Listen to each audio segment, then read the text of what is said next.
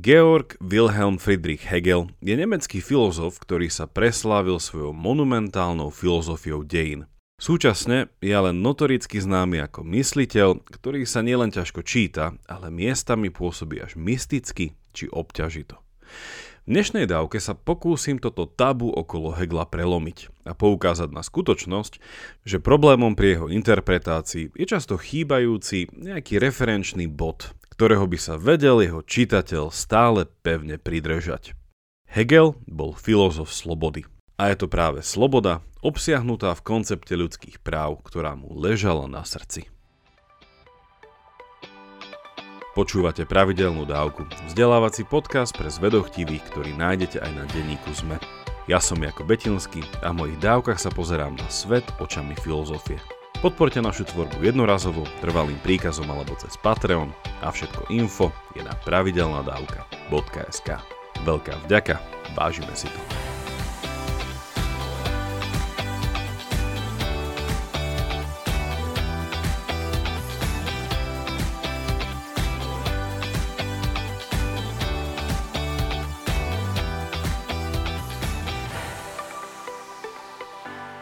Hegel žil medzi rokmi tisícsedemstosedemdesiat až tisícosemstotridsaťjeden a je tvárou filozofického nazerania na svet, ktoré nazývame nemecký idealizmus. Na rozdiel od jeho súčasníka Immanuela Kanta, Hegel hovorí o svojej verzii idealizmu ako o absolútnom idealizme. Ale k tomu sa ešte dostaneme. Ako som už spomenul v úvode, otázka, ktorá tak povediac rámcuje jeho filozofiu, je otázka slobody. A konkrétnejšie sa môžeme dopytovať, prečo je tomu tak, a javí sa, že áno, že sme dnes oveľa slobodnejší ako ľudia generácie a generácie pred nami. Ak ste o Heglovi už niekedy niečo počuli, určite sa vám s jeho menom spájajú súvislosti ako jeho dôraz na dejiny, teda ľudskú históriu, a tiež na niečo, čo nazýva dialektika, alebo tzv. Logika, ktorá je odhaliteľná na pozadí historických procesov. Skúsim teraz prepojiť koncept slobody s jeho dialektickým chápaním dejín. Podľa Hegla, mohli by sme zjednodušene povedať, nie sú ľudské dejiny nič viac a nič menej ako naše zlepšovanie sa, teda progres, v oblasti uvedomovania si našej slobody. Tento progres postupuje dialekticky, čo znamená, že poznanie nevyhnutne predpokladá analýzu negácie toho, čo je hľadané. Uvediem trochu kontextu a jeden príklad.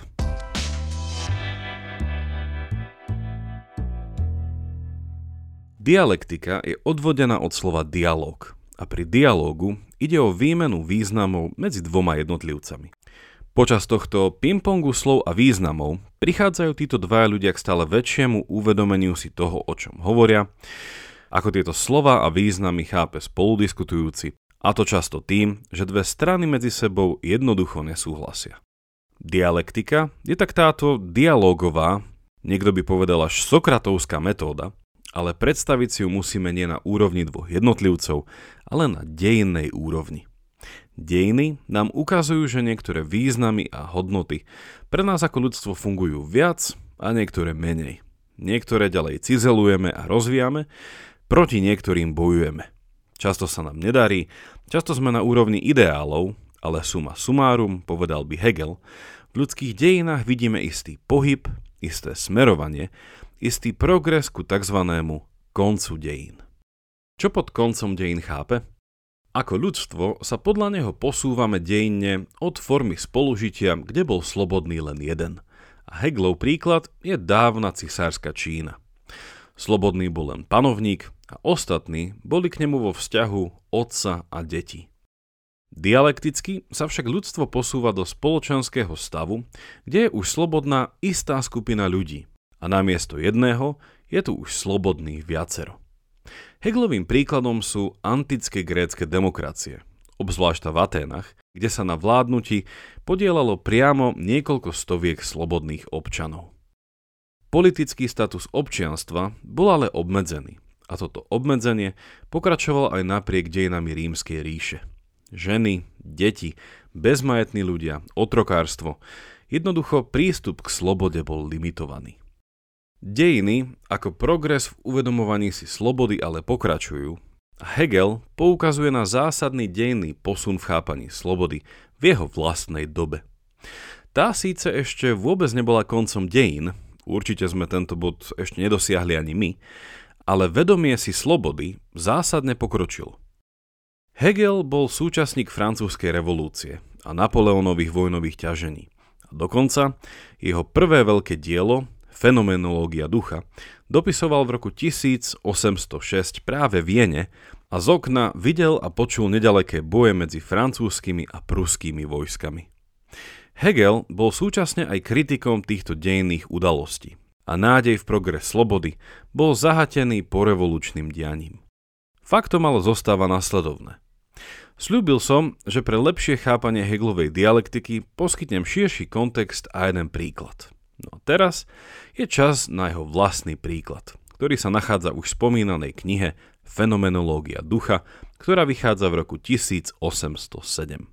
Chcem hovoriť o jednej podkapitole, ktorá nesie v slovenskom preklade názov Panstvo a rabstvo, ale častejšie sa o nej napríklad v anglických prekladoch hovorí ako o vzťahu pána a otroka, či pána a poddaného. O čom v tejto kľúčovej podkapitole ide?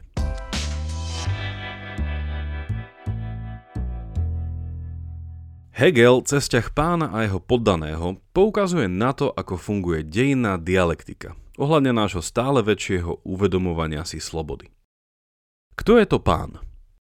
Prvoplánovo by sa dalo povedať, že ide o človeka, ktorý má moc, status a prostriedky, a to až do takej miery, že môže vlastniť otrokov alebo zamestnávať služobníctvo.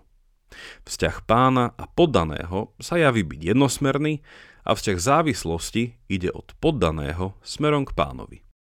Hegel ale poukazuje na dialektickú skutočnosť, že tak, ako je poddaný závislý na svojom pánovi, tak je pán závislý na svojom poddanom. Keď si poddaný uvedomí tento fakt, začne o sebe rozmýšľať inak. Začne sa chcieť pánovi pripodobňovať a vstupuje s ním do sebatvorivého dialógu. O dialektike sa často hovorí ako o téze, antitéze a syntéze, ale Hegel túto logickú triádu nikdy nepoužíval a je z dielne jeho súčasníkov nemeckého filozofa Fichteho a Schellinga. Cieľom Hegelovej dialektiky je väčšie uvedomovanie si vlastnej slobody, teda istej syntézy, a v prípade pána a poddaného ide presne o tento druh progresu. Poddaný sa postupne emancipuje a rovnako sa emancipujú aj iné spoločenské skupiny a menšiny. Na druhej strane sa rovnako emancipuje aj spomínaný pán, keďže na jednej strane stále lepšie chápe svoju slobodu a prichádza k záveru, že sloboda nemá individualistickú, ale vzťahovú povahu. A na druhej strane prichádza k priam až progresívnej myšlienke, že slobodný som len do tej miery, do akej sú slobodní ľudia okolo mňa. A to je hegelovský koniec dejín, od ktorého máme aj dnes dosť ďaleko.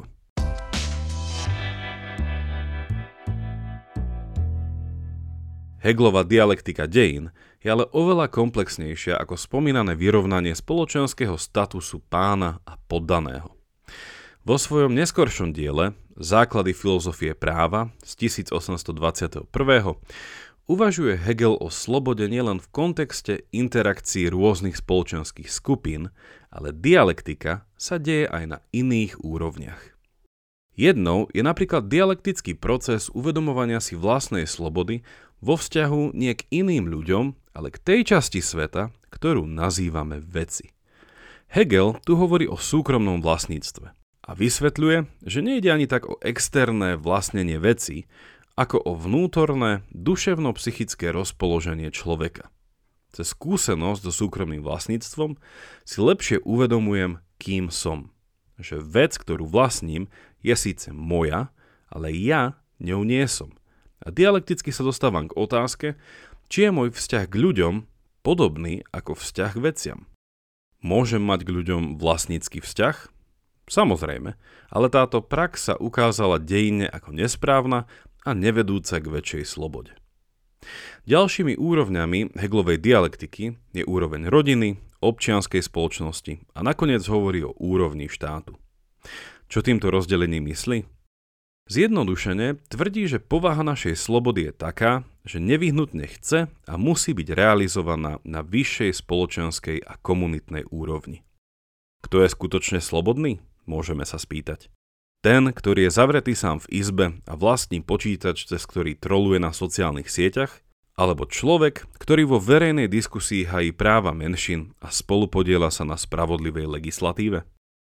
Záverom sa vráťme k môjmu skoršiemu tvrdeniu, keď som Hegelov systém a filozofiu nazval absolútnym idealizmom.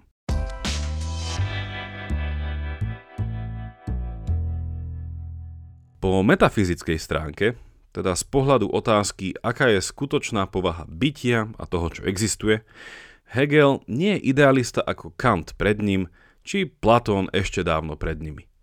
Hegel netvrdil, že realita je ultimátne zredukovateľná na myšlienkové atómy, ktoré nazývame idei, formy či koncepty, a vonkoncom nepopieral materiálnu realitu nášho sveta. Čo sa skrýva za slovami absolútny idealizmus je nasledovné. Podľa Hegla je naša myseľ v tvorivom vzťahu k materiálnej realite. Myseľ a naša schopnosť seba uvedomenia a následné uvedomovania si vlastnej neslobody či slobody sa podľa Hegla nevyhnutne prejavuje v spôsobe, akým žijeme, aké politické spoločenstva vytvárame, na čo sa zameriavame, ako sa správame k sebe, či ako hovoríme dnes, k samotnej planéte. Ako ľudstvo dejne smerujeme k absolútnemu uvedomeniu slobody pre všetkých. Je ale tento dejný proces nevyhnutný? Ako videl už aj Hegel z Napoleónových ťažení, cesta k slobode nie je vždy priamočiera. I keď sloboda ako taká má vlastnú vnútornú logiku.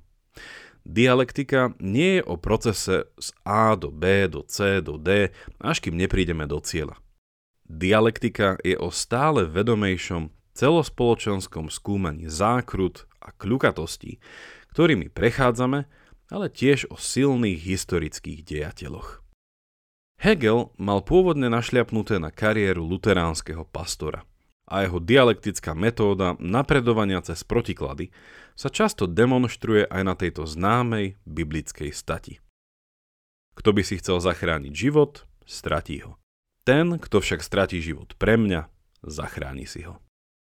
Sloboda je tiež niečo podobné a niekedy ju musíme stratiť, aby sme ju mohli naplno získať. Aj dnešná dávka má svoju bodku na záver, v ktorej vám poviem niečo viac o súčasných hegeliánoch, obzvlášť o jednom, ktorý ma dokonca aj učil. Link na bodku nájdete v popise tejto dávky a ďakujem, že aj touto formou podporujete našu tvorbu. Ak máte ohľadne dnešnej dávky nejaký koment alebo otázku, napíšte mi ju cez naše sociálne siete alebo e-mailom na jakub zavináč pravidelnadavka bodka es ká. Teším sa na vás na budúce, buďte zvedochtiví a nech vám to myslí.